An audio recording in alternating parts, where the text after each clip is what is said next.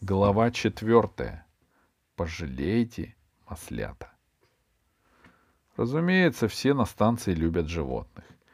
Иначе какой из тебя натуралист? Но Аркаша убежден, что растения никак не глупее животных. Аркаша подружился с психологом Плю...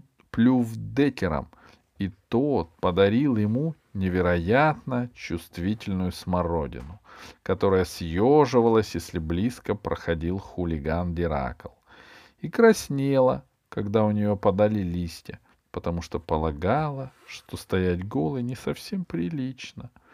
Плювдекер для... дал Аркаше порошок-стимулятор. Если им осыпать даже бесчувственное растение, например, кактус, тот сразу начинает переживать. А уж как какую-нибудь нежную мимоза только что разговаривать не сможет. Вечером, когда все уже собрались домой, разгорелся жаркий спор. Наташа Белая уговорила Пашку с Алисой идти на рассвете за грибами. А Аркаша, как услышал, встал на дыбы. «Это бесчеловечно!» — вещал он, размахивая тонкими руками. «Это недостойно гордого звания человека!» «Ты не прав, Аркадий!» — возмутилась Алиса. «Человечество не стало бы разумным, если бы не собирало грибы в первобытные времена, пока не изобрели лук и стрелы. Ты погляди на дела, на Геракла. Он великий мастер-собиратель». «Это простительно пятикантропу», — не сдавался Аркадий. «Но позорно для человека. Мы должны исправлять ошибки предков, а не усугублять их. Сколько мы тратим усилий, чтобы восстановить леса и очистить реки. Сколько вымерло птиц и зверей. Сколько растений мы погубили. А теперь выводим их снова. Или привозим из прошлого». Надо сказать, что никакого, никого Аркаша не переубедил. В науке всегда найдется кто-нибудь с крайними взглядами, а надо искать золотую середину. Золотая середина заключалась в том, что Наташа нашла в сосновом бору в дальнем конце бульвара, в местах укромных и почти нехоженных, целое поле новорожденных маслят. К утру они должны подрасти. Идти по грибы надо на рассвете, потому что кто-нибудь из грибников по соседству тоже мог выследить это месторождение. «Значит, завтра в шесть встречаемся у входа на бульвар», — сказал Пашка. «Вы меня не хотите выслушать?» — возмутился Аркаша. «Мы тебя вежливо выслушали», — сказала Наташа и рассмеялась. «И в тот день, когда ты перестанешь есть хлеб, сделанные из чувствительной пшеницы, и пожирать помидоры и ананасы, мы бросим собирать грибы». Ребята ушли, а Аркаша сказал, что задержится, записать дневные наблюдения. Дождавшись, пока остальные уйдут, Аркаша бросился в лабораторию, достал из шкафа пакет с порошком-стимулятором, подхватил распылитель и побежал по бульвару к сосновой роще. Его путь лежал по кокосовой аллее, мимо альпийского луга, где между камнями дремали куропатки, мимо озера с черными лебедями и фламинго, бамбуковых зарослей, эвкалиптовой рощи, где медленно ворчались, ворочались, укладывая спать, медведь-калы, через прозрачную на закате березовую рощу, туда, где за темным ельником начиналась чаща сосновых посадок. Он еле успел, уже начало темнеть, и внутри, под ветвями, все было укрыто сиреневой тенью. Но все же он разглядел коричневые пуговки маслят. «Ах вы мои бедные!» — прошептал он, садясь на корточки, чтобы получше разглядеть ры- грибы. «Я вас спасу!» Грибы молчали. На следующее утро в шесть у входа на бульвар встретились три охотника за грибами с корзинками в руках. Легкий туман окутывал Гоголевский бульвар. Вдали, за деревьями, виднелись вершины небоскребов. На траве лежала роса. — Плохо дело, — сказал Пашка. — В тумане мы ничего не увидим.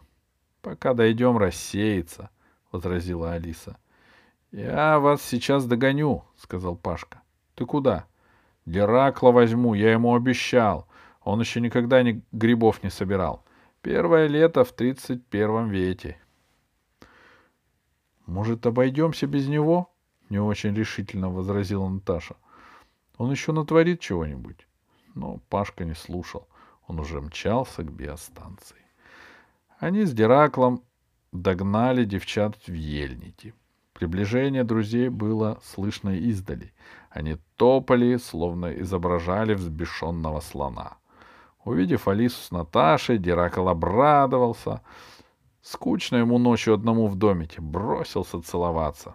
Его отогнали. — Погодите, отдышусь, — сказал Пашка. — Он меня загонял.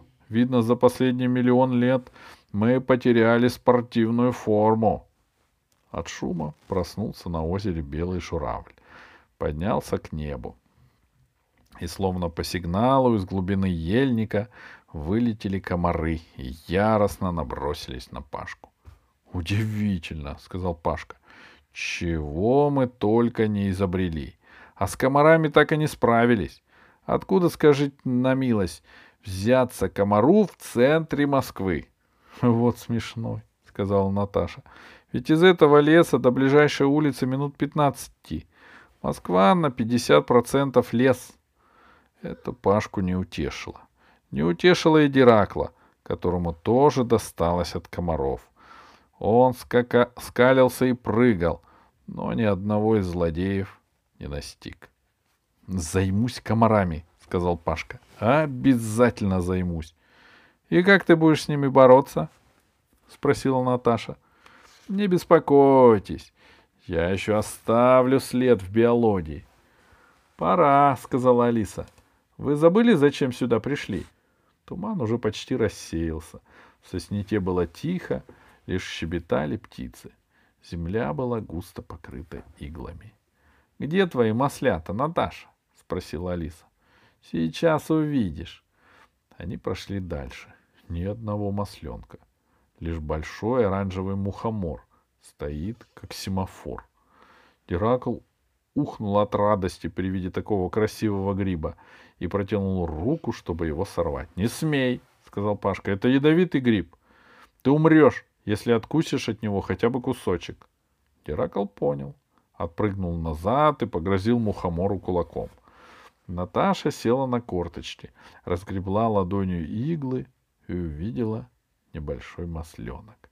— Первый, — сказала она, — теперь пойдут тысячами. Она срезала гриб и бросила в корзинку. Но больше не нашлось ни одного гриба. Впустую ребята разбрасывали иглы и сучья. Ничего. Впереди начиналась густая чаща. Не проберешься. Пашка вынул масленок из Наташиной корзинки и показал Гераклу. — Тади увидишь? Зови меня. Пятикантроп понюхал гриб, скорчил страшную рожу и бросился в чащу. Ребята за ним. Но тут же пришлось остановиться, словно кто-то заставил деревья сплестись ветвями, чтобы не пропустить их дальше. — Ой, ребята! — воскликнула Наташа. — Вы только посмотрите!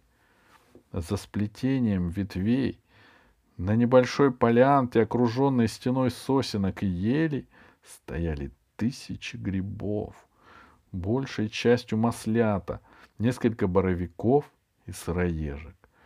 Это скопление грибов словно почетным караулом было окружено цепочкой оранжевых мухоморов и бледных поганок. — Ничего страшного, — сказал Пашка.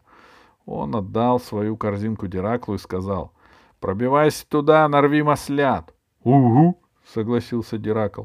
— Мне это не нравится, — сказала Алиса.